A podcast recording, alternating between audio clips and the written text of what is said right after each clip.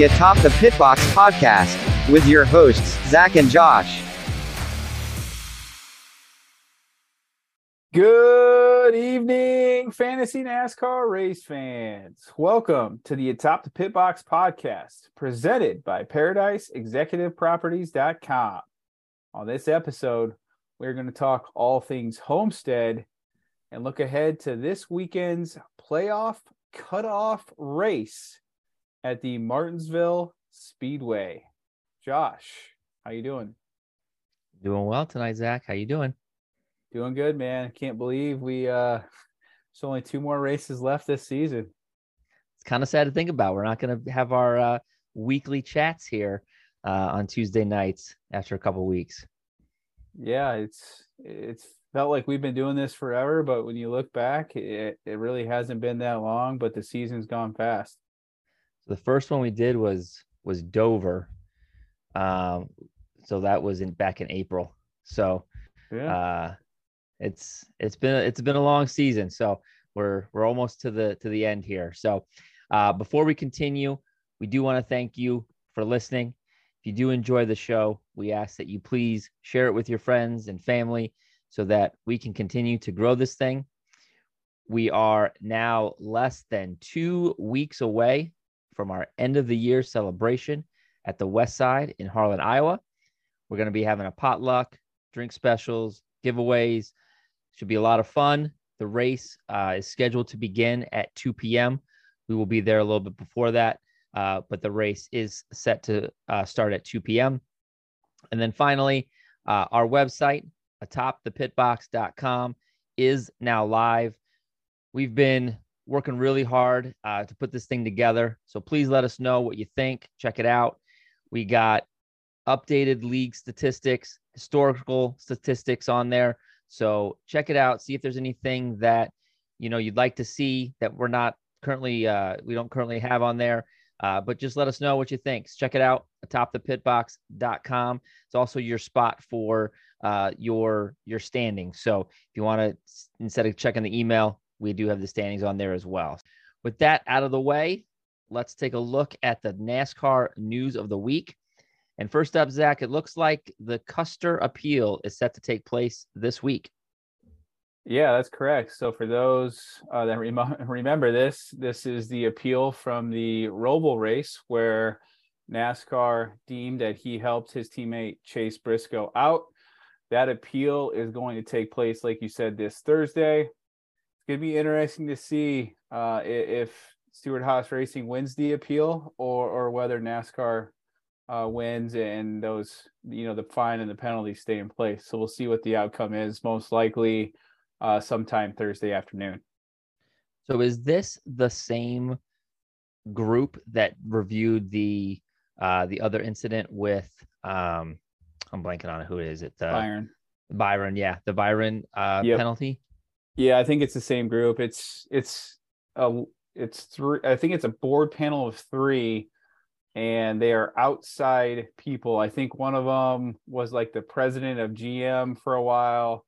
Uh, and then there's two more. So they've got ties to motorsports, but they also aren't actively involved in it. So it's a, it's a third party arbitrator essentially. So uh, that's kind of what um, I guess gives it some space from NASCAR. So it's not the same people making the decisions. Do we have any idea which way they're gonna go? Has there been any kind of leak or anything? I haven't seen anything uh, about you know what what they're going to argue with in regards to their defense. Uh, NASCAR has got the data, they've got the radio communications, they've got all that stuff uh, backing their side. So I, I again, who knows what what they're going to argue or what they're going to say, but uh, I have not seen anything. They've been pretty close to their vest on this one, so uh, you'll find out with with me and the rest of us on Thursday afternoon what what uh, the outcome is. So then the other piece of news from last week pertains to Bubba Wallace, who was suspended for uh, this past weekend's race at Homestead due to his incident with Larson the week before. And we talked about NASCAR was kind of put into a difficult situation. And ultimately, you and I both agreed that we thought the suspension was justified and fair. What did the drivers have to say about the suspension? Yeah, so at the media session this past weekend at Homestead, a lot of the drivers were asked about their opinions of the suspension, uh, as that was still kind of a hot topic this past weekend. And pretty much every single driver that I uh, heard or saw on social media, including Denny Hamlin, who owns 2311 Racing, was very supportive of NASCAR's decision and didn't dis- disagree with it one bit. Uh, they know where NASCAR stands in regards to you know retaliation or certain situations such as what Bubba Wallace did to Kyle Larson, uh, and they're glad that NASCAR has finally stepped in and decided to kind of draw the line per se because if you think back over the last couple of years, it's kind of been a you drivers decide it, it's up to you, uh, kind of almost like a free for all where the drivers self police themselves. But this this kind of drew a line in the sand with NASCAR stepping in, and um, again, a lot of drivers supported them. They were glad to see NASCAR doing this, and, and hopefully this keeps things calm moving forward over the last, you know, the next two races. So I think the the biggest thing that I've heard with with the suspension is everybody's happy that you know that it happened. They're glad that that NASCAR set this precedent. Uh, I think that there is some leeriness from some of the teams, you know, especially ones that have been around for a while, that the consistency is not going to to be there. So I think they just hope that the next time something happens in this kind of situation, that the same punishment is is handed out. If NASCAR chooses not to do that, then we're going to be having a, a quite a different uh, conversation. Yeah, you bring up a really good point there, Josh. NASCAR has not been co- consistent over the years with their penalties and the way they discipline or, or rule uh, on things. Uh, in this case, it was kind of setting the precedent moving forward. Uh, I I think back to the Xfinity race uh, at one of the road course races where Noah Gragson intentionally turned a guy on the straightaway at very high speeds, caused a multi-car pileup, and he did not get suspended whatsoever. And he Whereas, admitted to to doing it, right? Exactly. He yeah, came he out did. and said that he yep. purposely did it. Yep. And so that's where the you know again that's just one example of NASCAR being inconsistent. So hopefully this sets the framework moving forward that if something like this happens, this is what uh, Bubba Wallace was was suspended for one race, and that's going to be the penalty moving forward, if not worse, depending on how egregious it is. Now let's move to this past weekend's race at Homestead. Overall, I enjoyed the race. I thought the track allowed for some good passing, kind of lived up to the hype that we set for it on last week's podcast three and four wide was was entertaining. So I, I can see why the championship track, it was the championship track in the past. Um, for me, it was so amazing to watch these drivers drive so close to those walls at the speeds that they were going. And so for me, I was just super impressed by by that skill level. What did you think about the race? I'm I'm basically in the same camp as you. I me personally, I thought it was a top five of the race year candidate.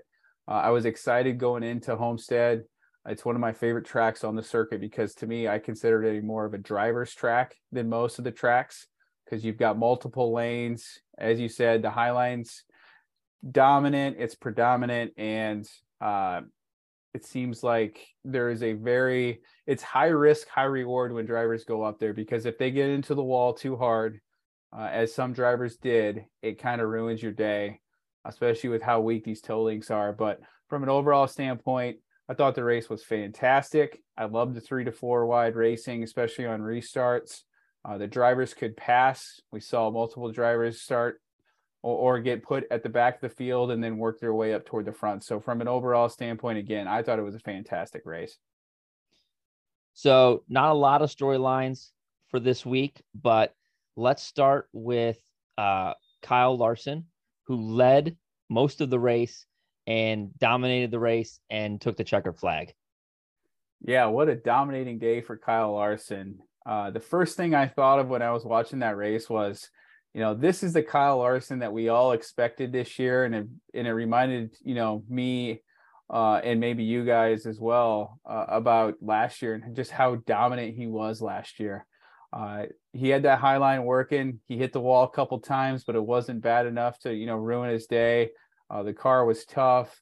He was able to keep going, uh, and and again just dominated that race. We have not seen a driver dominate one of these races with this next gen car like Kyle Larson did. So uh, it was fun to see, uh, and, and, it was it was good to see him get back into victory lane because he's had a pretty tough year. Yeah, that is a an interesting point you make about the domination. Uh, yeah, I don't. I this has to be the most dominant win of any race this year. So that's it's pretty impressive. He had a super fast car all day. Obviously, he dominated. So, um, and again, it was just so impressive to watch him drive along the wall. He was leading those last, I don't know, 30 or 40 laps. He was still running inches from the wall. And one little mistake could have taken him out and, and ruined his day. So I know you mentioned he, he brushed up the wall a couple times, but you know, nothing too too significant and the car could handle those bumps. And so overall, I'm I'm really happy for him. And uh unfortunately he's out of the playoffs, so it doesn't matter too much for him, but the the owners get their uh get to advance. Well, so you bring that up, and the crazy thing is, and I haven't figured like clicked on any articles or, or did any research to figure out how this is possible. But with that win, he has locked the number five car into the owners championship from a point standpoint going into Phoenix.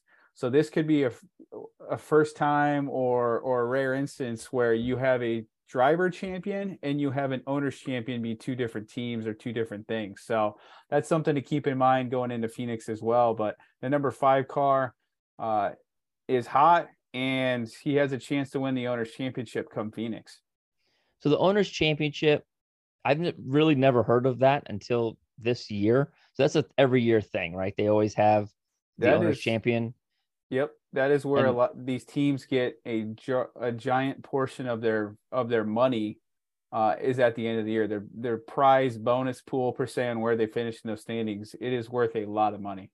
So typically the the driver that wins the championship is the on the team that wins the the owners championship typically i'd say that that's how it works out yes uh, i don't i don't have a lot of knowledge with this but i i did see some stuff on twitter and i did see some headlines saying that uh the number five car is racing for the owners championship in phoenix even though kyle larson is not racing in the playoffs or is eligible for the championship from a driver standpoint. I don't know how that's possible.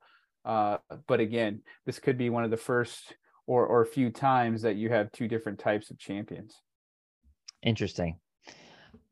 So as good as a day as Larson had, there were drivers that did not have a good day. Specifically, a couple drivers that are still currently in the playoffs. So let's start with Chase Briscoe. Yeah, you know he's he's made a he's kind of been a Cinderella story here at the playoffs, and uh, he was having a mediocre day to start with at Homestead, and with four laps to go in stage two, he got loose on the backstretch, overcorrected, and slammed really hard into the wall, and, and that essentially ended his day. He brought it down to pit road. I think they said they had a broken control arm. I assume they have a broken toe link as well they were going to start fixing it. There was some confusion, said go behind the wall because if you have a broken control arm, you can replace it behind the wall. But then they were also confused that if you go behind the wall, then their day is done. And eventually that's what happened. They brought it behind the wall and his day was done. So uh, he's now in a must win position come this weekend at Martinsville. Yeah, it's been a good run for Briscoe. Uh, I think I think he's gotten further than really anyone thought possible for him. So good good for him, but you're you're starting to see the difference between a top playoff team and and where his is his team's at right now. Um, and that's not a knock on Chase Briscoe, but that's just the reality of the situation when you get down to to four teams. That's that's the cream of the crop, and and he's got a little ways to go to get there. But overall, I think you got to consider this uh, a successful season for him, and he can start to build on this and and see what happens for next year. Yeah, if you think about it, when the playoffs started, I, I can't remember exactly um, if we gave our picks to advance each round or, or not. But uh, me personally, I did not have Chase Briscoe advancing past the first round. So, like you said, to get to where he's gotten to this point in the season, uh, I would think you'd have to deem this an, an overachievement per se in a very successful season. Uh, I know it's it's going to be heartbreaking for him if he's not able to win it at Martinsville and advance to the championship, but he has nothing to hang his head about with how good this year has gone for him. Yeah. So if he's overachieving, that leads us into the next topic or the next driver, and that's an underachiever, Ryan Blaney. Yeah. So, uh, every week, Nort, every week, but uh, you look back at Homestead, Ryan Blaney, you know, he was having a pretty solid day there. And I think he was, man, he was, he was in the top three when he, when he pitted and they're going through that pit cycle. Well, he just got done pitting and he was going uh, off pit road. He was on the access road. He was getting up to speed. And all of a sudden the camera pans over and he's backwards going into the grass and, and NASCAR had to throw a caution flag and you wonder, you know, what the heck happened? Did he blow a tire? Uh, did he hit something? Like, how is that even possible to wreck your car on the access road? And it sounds like he downshifted on accident. And when you downshift these cars, uh, unintentional for for whatever reason, they spin out, uh, and that's exactly what happened to Ryan Blaney. So, uh, again, like, what a year for Blaney. He's had so many self-inflicted issues that have prevented him from you know top five finishes possibly wins. Uh, and, and the story just goes on for for him and his situation. Yeah we've talked about the issues blaney blaney has faced this year pretty much every week and i don't know about you but i don't really feel bad for him most of the issues that he has faced have been self-inflicted so it's not you know where Truex has had some a bunch of stuff that's you know caused him to to finish behind where he should be finishing, um, but it was out of his control. This is all in his control. I mean, downshifting is kind of kind of silly to to a silly reason for you to to wreck and bring out the caution, but um, it just just kind of feels like it, it it's on him, and and I I guess I have less sympathy for him for that. Yeah, you could tell on pit road at the end of the race, he was really, really beating himself up about the mistake he made. I'm kind of on the other side. I feel bad for these guys. There's so much pressure on these guys, and I know they get paid millions of dollars. They're living a great life. They're doing what they want to do. They're having fun, but the pressure is is just so high in these playoff races, and to make an easy I, I would say it's an easy mistake because we've seen guys downshift on accident quite a bit this year where historically you just have not seen it it's because they've got this new transmission and, and, and the whole new setup in regards to the gear shift knob and all that but I, I do feel bad. I feel bad for truex. My boy truex has had a really long year and had a lot of bad luck. Uh, blaney's been fast all year and again he just seems to the first two stages he, he's there in the thick of things and then stage three something happens for him to get taken out. So um, again i feel bad. I've i really do feel bad for him. Hopefully he can put a race together at martinsville and and maybe give him chance uh, give himself a chance to make the championship race at phoenix so finally let's talk about uh, chase elliott and william byron's days yeah, so man, you look at you look at their days and the first two stages they were extremely fast. And for whatever reason, that last, you know, stage 3 the last run, they pretty much fell off. Uh, it looked like they lost the handling of their cars. I know that uh, Willie B was complaining about his car being really loose as the run went on. Uh, and, and, unfortunately, they just weren't able to to rebound and, and get back in the top 10 as as Elliott finished 14th and, and Byron finished 12th. So some pretty subpar weeks from from Hendrick here over the last couple weeks. For sure. We have mentioned before about the good racing that we saw at this track and there really was no better example of that than the battle for second between Ross Chastain and AJ Allmendinger? It was really exciting and fun to watch those two battle at the end of the race. That last 30 lap run or whatever it was, uh, they were they were battling back and forth, passing each other, and still maintaining with Kyle Larson for the you know the first 10 or 15 laps of that run, which was really really impressive. Uh, they were not cutting each other any slack. Uh, they used to be teammates in the Xfinity series at Kaulig, so they do have a personal, you know, relationship and a history. So I think that kind of played into things as well. But uh, some just really hard racing. They kept it clean. Uh, they didn't, you know, door bump each other or wreck. Uh, just a really good, clean racing situation uh, between two drivers who are historically really, really aggressive. And I thought the best part about it was at the end of the race, they're, you know, they parked on pit road and the first thing AJ Allmendinger did is he went up to Ch- Ross Chastain and gave him a fist bump. I thought that was pretty cool. You don't see a lot of drivers doing that these days. So uh, overall, really cool to see those guys battling it out and, and to do it clean and, and be respectful of each other was impressive to watch.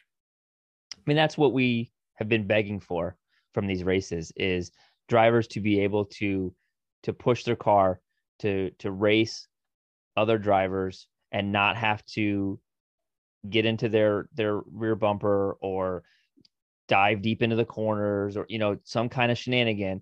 Just actually go out there and see who's faster. And that's and that's what we saw. And and aj let, let's give some props to aj allmendinger who's been racing super well lately and i wonder and i don't know what your thoughts are but if knowing his ride situation you know for next year he's locked into that 16 car kind of maybe put him at ease and and kind of just let him go do racing, but he's typically known as a as a road course racer. And these last few races, he is showing that he can race on any kind of track. So I went back and looked at his finishes since the Indy road course race, and his last six races have all been in the top 10. So he finished seventh, second, seventh, fourth, ninth, and third. So really good run for for AJ Allmendinger. And you know, I know he's kind of bounced back between the Cup and Xfinity, and it's nice to see him get some success here in the Cup late in season. Yeah, like you said, he's he's historically been known as a road course ringer, um, but he's he's showing, like you said, uh, that he he can hold his own on basically any track with the history that or with the results that he's had this year. So, uh, you know, next year, think about he's going to be in the car full time. He's going to have that much more experience under his belt that much more practice with this new car. Uh, the sky's the limit for AJ Allmendinger next year. And, you know, Kaulig Racing is, is an up and coming racing team, uh, is, is, where, is where I would put them. They've got some good resources behind them. Uh, Haley's had a pretty decent year, you know, points wise, it's not great, but he's been in the thick of, thick of things, you know, especially on the super speedways. They've got fast cars there, so you just never know uh, how good they're going to be next year. But AJ Allmendinger might be a dark horse guy to sneak into the playoffs. And I think we talked about this before. He's like 40 years old, isn't he? Yeah, I think he is 40 it's, to be exact. So that's kind of crazy that he's that old making this run. Yeah, and a little fun fact for you: his uh, his wife uh, has Nebraska ties. I can't remember if she's from Nebraska or or has Nebraska ties or whatever, but every now and then you'll see her wearing uh, like a Nebraska shirt or a Nebraska hat. So I thought that was pretty cool as well. So now I have to hate AJ Allmendinger. So thanks, and, thanks for and, ruining that. And uh, his his cat, I think his cat's name is Tickles, and it is a social media sensation. So dude, look at that's your fun dude, fact for the how, night. Where do you pull this stuff from? How do you know this stuff? I have so much useless information in my head, guys. It's tickles. It's bananas. I, I, you, you surprise me. Even even after all these weeks of doing this and knowing you for as long as I I have, I you still somehow manage to to surprise me with with the things that you know. So so uh, I just I just googled this to confirm his name is Tickles. I at the I don't even Google it to confirm it, it anymore. It, if, if you say it, it's true. He has a Twitter handle. It's called at Tickles the Cat, Mr. Tickles. It's it's pretty wild, man. Pretty wild. Fucking cats. Okay, let's All get right. back to NASCAR. uh, one final thing that I uh, wanted to talk about was the incident on pit road with your boy Martin Truex, uh, who was one of, if not the fastest car uh, at the race. I think he was leading the race when he went to to pit road, uh, and Kyle Larson gets into the back of him and spins him. Wanted to get your thoughts on what you what you thought happened there. Yeah, so when it initially happened, I was I was shocked. I could not believe that Truex had another you know circumstance situation that it all hell broke loose. Uh, out of his control. So it's different than Blaney. You know, this is out of his control. Y- So in this, but in this, yeah, in this case, it, I don't, I, I don't know what to believe. But Larson said, as you're going down pit road, he did nothing different. You're taught to get right behind the guy. Uh, typically, y- you turn left or start going into your pit stall about two stalls prior to your pit stall, and as Truex and Larson both both pointed out, Homestead's pit road is the absolute hardest pit road to get on and to see your sign or your pit uh, because of the sun glare, especially in the late afternoon. And Truex said it was partly Larson's fault and partly he kind of, I don't know if he lost track of where he was at, but he just didn't see a stall. And, and he he saw the sign, went to slam on his brakes, and that's when kind of Lar- Larson uh, turned him uh, right, wrong, or indifferent. I don't know. I, I don't think anyone's really to blame there, other than it was just a, un, you know, just unf- an unfortunate accident or an unfortunate situation for Truex. And again, he was leading going into pit road. He had the him and him and Larson were the class of the field by far. Uh, and if Larson uh, came out second with Truex having the clean air, I'm not sure Larson would have been been able to pass him and, or or pass him cleanly. So as a Truex fan, it just it, it broke my heart seeing seeing that happen. But luckily, uh, his pit crew reacted very fast because that could have been a really dangerous situation uh, with with those crew members jumping over the pit wall and possibly getting hit by that car. So again, it sums up Truex's year. It's just been a disastrous year, and a lot of things that have been out of his hands have happened. Uh, you can add that to the list again for for Homestead. Yeah, and I, I kind of so it is his fault. I, I I'm in the camp that he missed his pit pit stop or pit stall and then realized it too late. Why it's unfortunate or why it could be different is if it was a different time and there wasn't as many cars on pit road, he could have still made that if if Larson's not right on his bumper.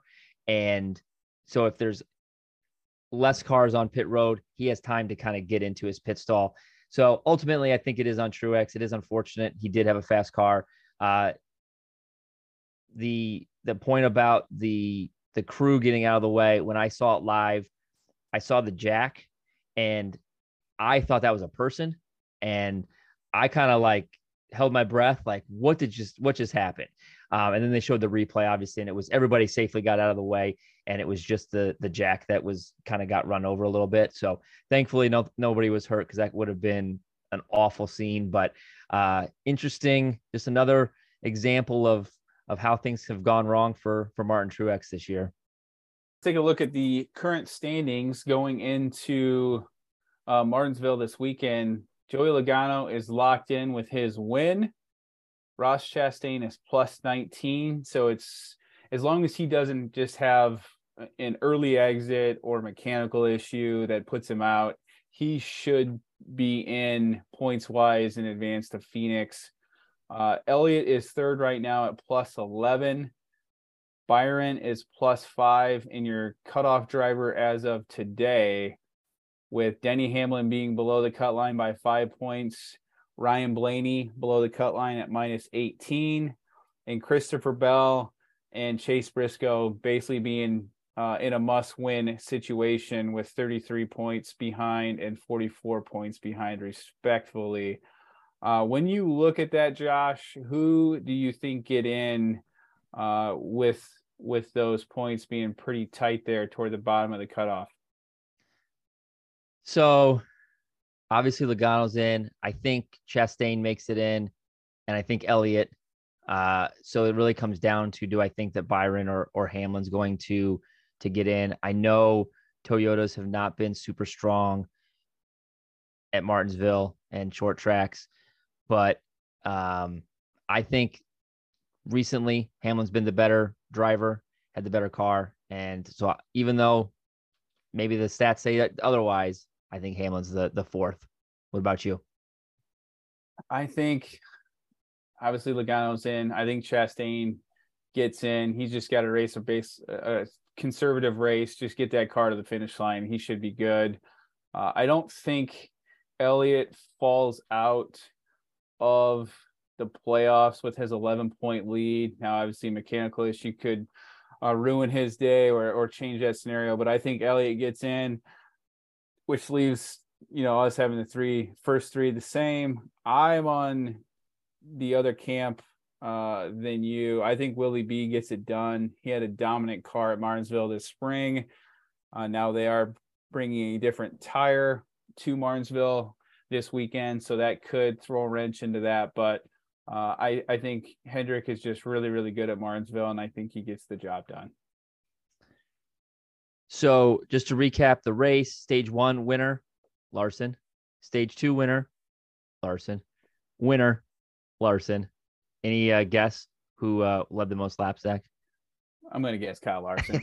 it was Kyle Larson. So for the sweep, and there was a tweet that we retweeted today that said, had the entire 267 laps at Miami gone green, and the final positions were based on speed alone, so a median lap time, Kyle Larson would have finished approximately two and a half miles ahead of second place two and a half miles. So he would have almost had the entire field two laps down, which is just yeah. wild. So obviously there's a lot of ifs in that statement, but I think that just I, I saw that and it just kind of put in perspective how fast and dominant he was and is just crazy. So uh, I thought that was was pretty interesting. Yeah, that definitely is. And if so, you look at the look at Jeff Gluck's poll to see or, or gauge what the fans thought of that race. 75.4% of voters said yes, it was a good race. Uh, I personally thought it would be at least 80%. So this is a little lower than uh, I anticipated. But uh, I think there's a lot of fans out there that like to see chaos and like to see wrecks and you really didn't see that at Homestead, which is more my style of racing, and I think that's probably why the poll is just a little bit lower than what I anticipated. Yeah, there wasn't, uh, you know, when you have a driver that dominates like like he did, kind of takes a little bit of the drama out, and then it, the hardcore racing fans, I think, were happy, uh, but the the fans that tuned in to uh, to see a wreck or you know see some drama, kind of left disappointed. So, but overall, pretty good, pretty good result, seventy five percent said it was a good race. Let's move on to our picks and unbelievable. My pick, Ross Chastain, finished second. Yours was Reddick. He finished 35th. For the fourth time since we've been doing this, my drivers finished second. So, so close, close, but no cigar, so close. buddy. So it's getting pretty frustrating here. I got I got to get one here before the end of the year. So we'll see what we can do as we pick uh, Martinsville. So let's look at the fantasy discussion. Team average this week 55, so pretty low for for uh, you know compared to previous weeks. We had a low of 10 points from Patrick McMeekin and Andrew Dickel. So two teams representing the the Dick family there. Uh, almost a low for the season, but so close of still very impressive 10 points. And then I guess we should talk about who had the high. Um, it was even bigger sandwich with 120 points. so not not a great week. Uh, it is that's embarrassing. It's it's not good. that's that's and it wasn't. I think there was only three teams that were in the hundreds, and that was by far the the highest. It was was not good. So when we look at the top twelve left in the playoffs, they are Bigger Sandwich in first, up two spots. Taylor Slice, who was in the lead last week, falls to number two. Adam Studer up two spots to number three. Number four is Ryan Brash, up two spots. Number five, Amy Weiss, down one spot. Number six is Jasmine Rolfus, up one spot. Number seven is Crazy Dale, number two. He moved up five spots. Even bigger Sandwich, we mentioned 120 points, uh, obviously fell six points down to number eight and below that cutoff line. Reagan Rolfus at number nine, up five spots. Kinnick Rolfus down two to number 10. Uh, number 12 is Don Brockman, moving down two spots.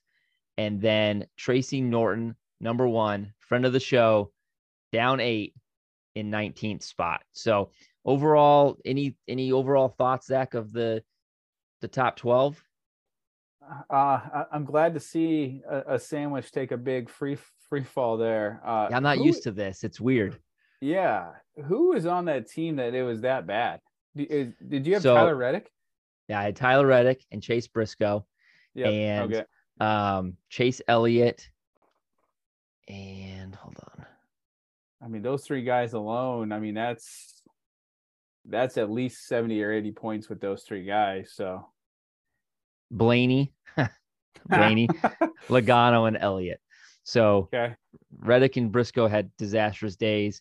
Blaney, obviously, we talked about didn't have a great finish.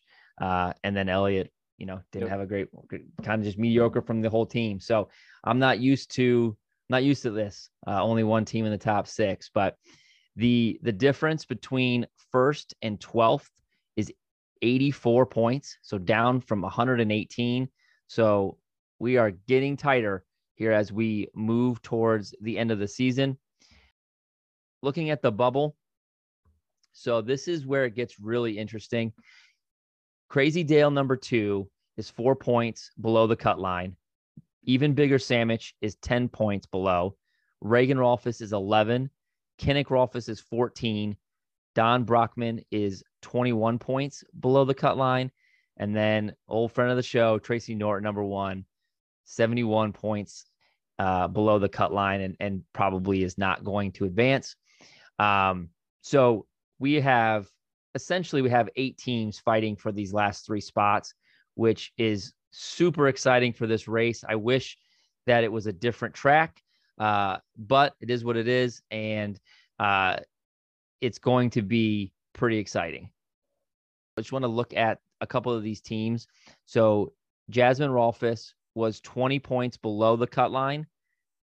After this week, she moved to plus four. Kinnick was 35 points below. He's now only 14 points below. Don Brockman made a move. She went from 40 points below to 21 points. And then you look at uh, Crazy Dale number two, 44 points below the cut line going into last week. Now only four points. And and then lastly, Reagan Rolfus, 51 points below, looking, you know, like she needed a miracle. Now only 14 points out. So these these standings have gotten super tight after this last week and is is only going to make this this uh this next race even more exciting. So just wanted to to point that out and and kind of call out how how tight these standings have gotten going into the last the last race here. Yeah, I'm glad you pointed it out. That's those are some pretty big movements uh, with one race and you with really no big wrecks or cautions. So obviously uh, the teams that fell had to have had Briscoe, Reddick, some kind of combination like that. And then teams that gained, uh, a Truex, Larson, Austin Dillon might be on a couple of those teams. Uh, Kevin Harvick. So uh, pretty pretty big movements with with not a lot of chaos. So uh, thanks for pointing that out. When you look at the risers of the week, and this is all playoff related, Patrick McMeekin went from P22 to P14. So he's trying to make a run into the money. Crazy Dale number two went from P12 to P7. Get it done, Crazy Dale. Reagan Rolfus went from P14 to P9. So pretty good movements there out of the risers this week. And when you look at the fallers, as you pointed out, friend of the show, Tracy Norton, number one, fell to P19. Even bigger sandwich. Love to see this. Went from P2 to P8. And Steve Rolfus, number four. I hate to see this for my boy Steve. Went from P13 to P18. So those are your fallers of the week. Looking at the rookies, Taylor Slice is in P2. Uncle Bob Schaefer, number one, P13. Patrick McMeekin is P14. David Bangert's in P25. And then uh, Robert Schaefer, number two, is in P33. So that wraps up our fantasy uh, discussion. And now we can turn our attention to this week's race at Martinsville. Yeah, it's one of my, I would say, one of my favorite tracks up until they brought this new car uh, the next gen car out, which does not do well at uh, short tracks. Uh, but with that being said, this weekend's race is called the Xfinity 500 at Martinsville Speedway, which is located in Martinsville, Virginia. And I've got four fun track facts for you in regards to this track. Uh, track fact number one Martinsville Speedway was founded in 1947 by the late H. Clay Earles, uh, which Martinsville Speedway is the only track that has hosted NASCAR Cup Series races every year since NASCAR was created in 1949. So that just shows you the history and how long this track has been on the circuit uh, or, or, the calendar, uh, which I thought was pretty cool. The track fact number two at 0.56 miles in length, the Martinsville Speedway is the shortest track on the NASCAR Cup Series circuit. Uh, because of its small size, tight corners, and unique shape, described most often as a paperclip, Martinsville offers some of the most exciting and close quarters racing in the sport. Now, I add an asterisk there. That is historically without this, you know, in the past without this new car. So we will see if some of the changes that NASCAR made have improved racing there at Martinsville. But historically, this has been a really fun race and, and track to watch. Track fact number three this track has one feature that no other track on the NASCAR schedule has, and that is the straightaways are paved with asphalt and the corners are paved with concrete. This is mostly due to the harsh winters that Virginia has, as asphalt is very susceptible to wear and tear than more than concrete. So what they decided to do is they want to make sure that there's no issues in the corner, so they put concrete there, thinking that they can always fix the straightaway or the or the you know the two straightaways or the back straightaway uh, and front straightaway if there's any issues to that. But that is the only track on the circuit where you have two different pavement styles on the racing surface. And your last track fact of the night, and this goes out to our boy JP. I can't. This this is good. this is good. Martinsville is famous, and it is f- famous because of their hot dog. They have the most famous hot dog in all of NASCAR. It is a Jesse Jones Southern style red dog.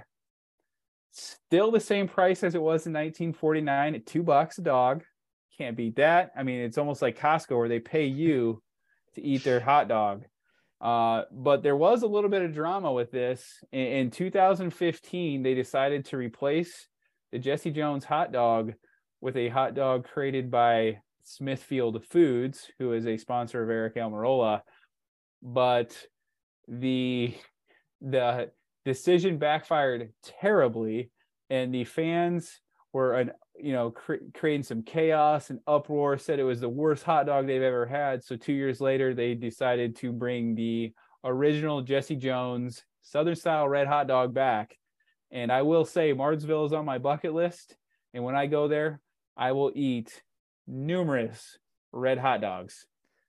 So what makes it so so good? It's it's what they do. So it's it's a red dog, which is very unique. I mean, you know, there's some red hot dogs here in Nebraska because of the Cornhuskers, but it's a red hot dog. They they provide a warmed bun for it, and then they cover it with I think it's some chili as well as a uh, vinegar based coleslaw. So uh, that combination makes it one of the most famous hot dogs. And if if you watch the race uh, on Sunday, the hot dog shack is literally right in the middle of I believe the front stretch, and you will see see lines forever uh, at this uh, at the hot dog stand. So uh, you'll hear the announcers talk about it quite a bit. A lot of the drivers will have a couple hot dogs in between practices and qualifying. So it's just it, it, just another thing of what makes Martinsville so unique. Um, Part of the um, allure of the track is is the two dollar hot dog. I appreciate exactly. that they kept it the same price as as 1949. Uh, so that's pretty cool. Yep. So I just pulled it up. I want to make sure this is right. So it is a red dog topped with mustard, chili, vinegar based coleslaw, and onions. So I forgot the onions. That's a lot uh, for two bucks. Mustard, but again, Martinsville is paying you to eat their hot dogs at that price. It is too good to be true. So uh, I threw that in there for our boy JP who loves hot dogs. So uh, those two bucks a your... piece. That is that's that's just asking for a a bad stomach troubles uh later in the race. yeah, they better they better have Tums and, and some Pepto for sale alongside with it. But I, it, you you probably can watch the lines as they as they go to the hot dog stand. Eventually, they kind of just fade over to the porta potties over the side. Uh, I can't imagine it's it's good for you, but uh, that's pretty that's pretty cool. What do you what do you expect to see from from this race? I know a lot of people are not very hopeful uh, because of the race that we saw back in the spring. But what do you think we're going to see this weekend at, at Martinsville?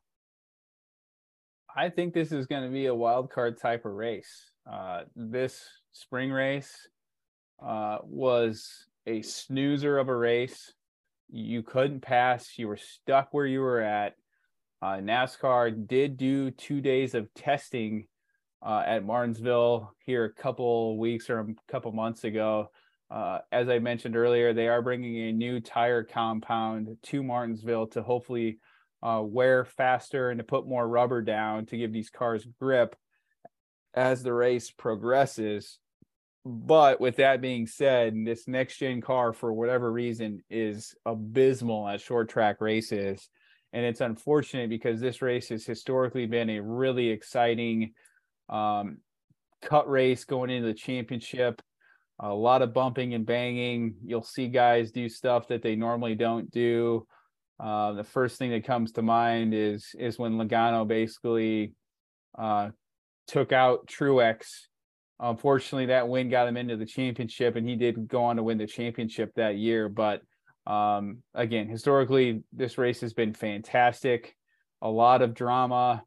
I'm not sure we're going to be able to see that though come Sunday because this car just is not suited for these short tracks for whatever reason. With that being said, uh, I guess what are your expectations or thoughts heading into Sunday? I have no idea. Um, everybody that I, everything I read, everybody that I listen to is not hopeful for this race. They're way smarter than me. They know more about this than I do. So I don't have any reason to to go against what the overall public opinion is, other than it's the last race of the playoffs of this cutoff. And I just I want to see a really good race. So I'm hoping for no reason. I have no data to, to back it up. I just hope that we see a good race and and it can continue. This this this section of races, this cutoff, these three races that we've seen are the two pre- two previous to this one. Um, have been really good and have been what we've wanted to see in the playoffs. And I hope that Martinsville doesn't screw that up. Uh, I love short tracks. That's why I got it. I started following NASCAR was because of the short tracks. I hate to see them be this black sheep of of NASCAR tracks. So I hope that that it can can for whatever reason or somehow they can figure this out and, and we can have a good product on on Sunday. Yeah, I I hope you're right, man. Uh, NASCAR, as you pointed out, has had re- two really solid weeks with good, clean racing. Uh, drivers could pass. It was fun to watch. Uh, and with this being a cutoff race to decide who makes the championship final four, uh, you got to hope that the race is good and not just an absolute snoozer. Uh, like I mean, and you said that, was. and you said the tires. So maybe the tires is the is the uh, you know the wild card where there's some wear down and and you know gives them a little bit more grip, and maybe that's all they need to to be able to pass and and make this a little bit more. I mean, it's got to be better than the spring, right? It, I mean, it can't get worse. So. uh yeah again we're we're hopeful a lot of the things that like you pointed out we've read we've watched we've seen don't sound promising or seem promising, but uh, let's hope that the one tire fix that they made uh, at least improves from the spring race and and hopefully gets a little bit better. But you look at the driver stats, uh, Blaney leads the average finishing uh, driver list with a 10.2 average finish. Hamlin is second at a 10.7. Keselowski is third at 11.1. And then Logano and Kyle Busch are both tied for fourth at 11.7. Uh, again, those are historical stats. This is kind of a, a wild card type situation with this car at this track. Uh, so if you look at the top five from the spring race, uh, Willie B uh, led the most laps and won. Logano finished second. Austin Dillon finished third. Blaney finished fourth. Ross Chastain finished fifth. Uh, Chase Elliott was fast all day. He led a giant chunk of laps as well. Um, but didn't finish in the top five. But uh, when you look at this race, I think qualifying is absolutely critical at this track. Track position is king. You cannot get mired in the back and expect to work your way up to the front like you could in years past. So, uh, for those of you that are in the playoffs or, or those of you that love Martinsville and watching the race, qualifying will be the most critical that we've seen all year this weekend at Martinsville, uh, especially with this race being the cutoff race. But with that being said, let's jump to our picks of the race. Josh, you get to go first. Hit me. I would like to wait until qualifying is over to make my pick. can can we do that? Wouldn't that be nice? Wouldn't that be um, nice? Yeah, because because honestly, I have no freaking clue. Um, I've been going back and forth for the last couple of days. I know that I was picking first, and I knew I did pick somebody. Um, I thought Hamlin was. Uh, he's been quick lately. Toyota's um, not real great on the short tracks, so probably not him. Obviously, he has historically done well here. Um, then I then I was like, okay, I even got some advice from Norton, like, hey, who would you pick? He obviously lent he went towards uh Blaney. I can't pick him. And so then it goes to okay, so now we've got Team Hendrick. You know, you said Chase Elliott was fast. Blaney, you know, fit, won the race in the spring. So Byron. of all the, I mean Byron, sorry, Byron uh, won the the race in the spring, and so obviously Hendrick has something figured out. I'm not going to pick Willie B. So that means that the uh, the pick is Chase Elliott allows me to root for my guy to get into the playoffs. And I honestly have no idea. He'll probably finish second because that's how this this goes. Well, I think I think he's going to finish in the 20s. So that that's a great pick on your part. No, I'm just kidding. I don't.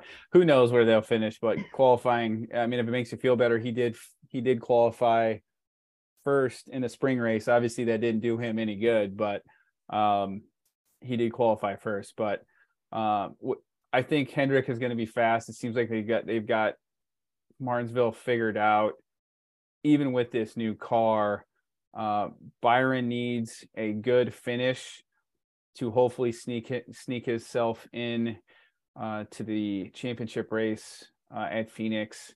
Uh, I'm going to go with Willie B for the simple standpoint uh, that him and Chase were the two best cars in the spring. You've got to think they've got a good notebook uh, and they're going to be two fast cars again uh, this weekend. So I got I gotta hope that he can't sweep Martinsville. Like, so that that's got to be it's hard to win the same race twice, and I just got to hope that he can't he can't do it. Now I will say, like, if, if so, if you we made our picks, if you were going to pick a wild card, who would it be? Shoot, it'd probably be Blaney if I had to. Yep. Uh, my wild cards are Logano and Blaney. I think those two. Logano, huh? I think Logano's going to be fast. Uh, he's he's raced really well there in the past. Uh, again, he took out Truex, was able to win that race, and then went on to to Phoenix or Homestead. I can't remember where he won that championship at. I think it was Homestead, but um, nonetheless, he was up there, content, you know, contending for wins. I think he finished in the top ten there this spring. Him and Blaney uh, typically run well at Martinsville, so I would say that those two could potentially be your wild cards. Now, can you imagine if Ryan Blaney wins this race, which then knocks Soom Chastain gets in, then that knocks either Chase or Willie B out of the playoffs. And how bad would how mad would you be if Chase Elliott for some reason has a bad day on the day that you pick him? Blaney wins and Elliott misses the final four championship race. What that we I both mean, that's we both know that would be a damn shame because Elliott's had the better season. So I know it doesn't matter, but it would be a damn shame if if Elliott misses this misses this final four. I agree. I'm just saying that that is within the realm of possibility. It is a possible thing. Although history would tell me that Blaney will fuck this up somehow. So I'm not not Well, too so concerned. What's going to happen is he's going to downshift. He's going to lead the be leading the race going into turn four. Downshift on accident, spin out, but he's going to have enough momentum that he crosses the the checkered flag backwards or the finish line backwards to still win the race. What is this a movie? Is this Cars three? Like what is How it? nuts would that be? That'd be pretty sweet. But I mean, it would be it would be entertaining. That I am sure the the good race poll would be very excited about that. So, um, well, we'll see. I mean, we both picked Hendrick drivers uh, for good reason. Not a lot to go on with with with this short track and and these cars, but uh, we will see. We'll be watching those two drivers and see what happens this weekend. Yeah, the main thing is let's just hope that it's a good race for for this to be the cutoff race of the Yeah, championship sure. race. Let's just hope it's a good race. Um, to be determined. there's a lot of lot of movement that could happen this week in the NASCAR playoffs as well as our fantasy playoffs. I know I texted Norton saying he's not going to be able to tweet fast enough for me.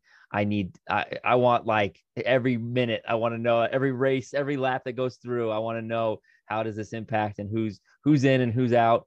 Uh it's it's going to be a lot of fun and I can't wait. Hopefully, it's a good race, and we get to talk about uh, who's going to make the, the who will be in the championship uh, next week.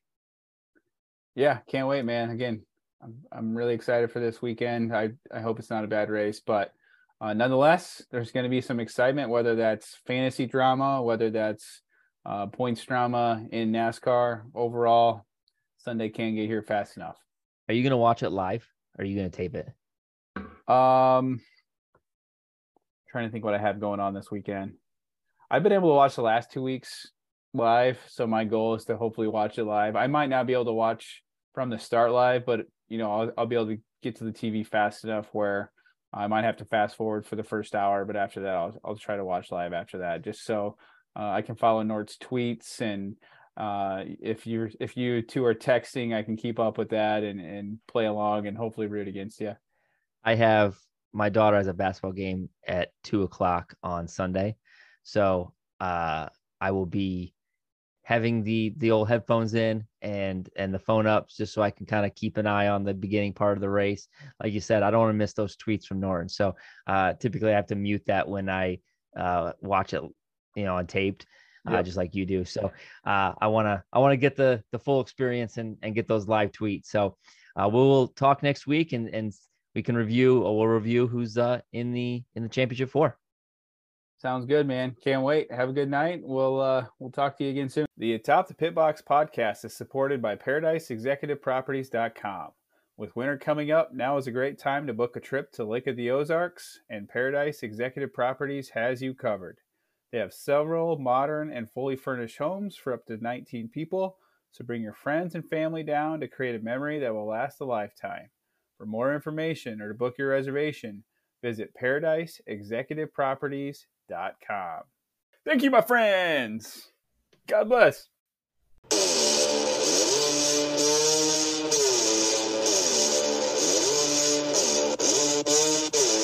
It's no days off. Take no breaks. You in my lane. You in my way. You cross that line. It ain't your day. I lost my mind. I need my spot.